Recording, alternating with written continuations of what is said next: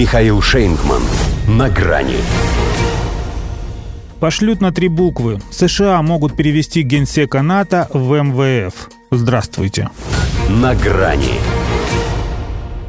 Если верить западным СМИ, то Соединенные Штаты тоже могут вслед за Россией послать генсека НАТО на три буквы.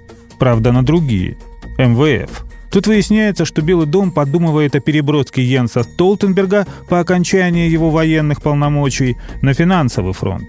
Изъясняясь языком героев служебного романа, хочет вернуть его как Шурочку в бухгалтерию. Он же по образованию экономист, а по призванию слуга, причем преданный. Такими США не разбрасываются, только если с шасси. Но этот слишком ценный последние годы он, выбивая из членов блока 2% ВВП, подобно капитану Флинту на плече у Джона Сильвера, чаще всего кричал «пиастры, пиастры». Поэтому логично, если они сойдутся. С 2024 года сможет в них купаться. Впрочем, какое-то время назад его уже называли без пяти минут главой Центробанка родной для него Норвегии. Но потом его решили еще продлить в генсеках – уж очень старается сделать приятно главному клиенту. То есть товарищ сам себе не принадлежит. Да и Норвегии постольку поскольку.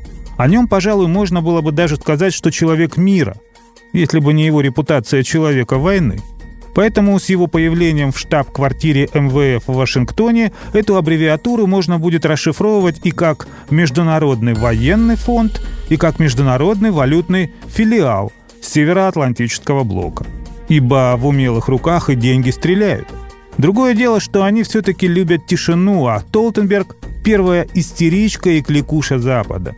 Но он уже доказывал, что если надо, может и наступить на горло собственной песни. Был же по молодости лет пацифистом, на антинатовские демонстрации хаживал, а потом сам же и возглавил то, против чего протестовал, став вторым по продолжительности пребывания на посту главой Альянса. С мировой экономикой у него может получиться тот же кульбит, когда выяснится, что он изучал ее в университете Осло как врага, которого надо знать в лицо, чтобы уничтожить.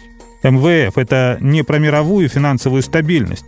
Это про всю ту же американскую гегемонию с ее порядком, построенным не на законе, а на правилах, только иными средствами. Поэтому именно штатам, как заказчику всей этой свистопляски, и решать, кому выдать ярлык на княжение. И пока США хотят видеть Столтенберга на посту исполнительного директора Международного валютного фонда, цитирует норвежский телеканал ТВ-2 своего информатора в НАТО. В общем, почему бы и нет. Как по нам, так от перемены мест Столтенберга сумма букв, на которую мы его посылаем, не изменится. И не стоил бы этот персонаж упоминания, если бы не олицетворял собой деградацию всего западного истеблишмента, который, если и меняет кадры, то будто постельное белье в анекдоте между первым бараком и вторым. Хотя лично для норвежца это будет карьерный рост. Как у той особы с пониженной социальной ответственностью, что стояла на трассе, достала валютной. До свидания. На грани с Михаилом Шейнгманом.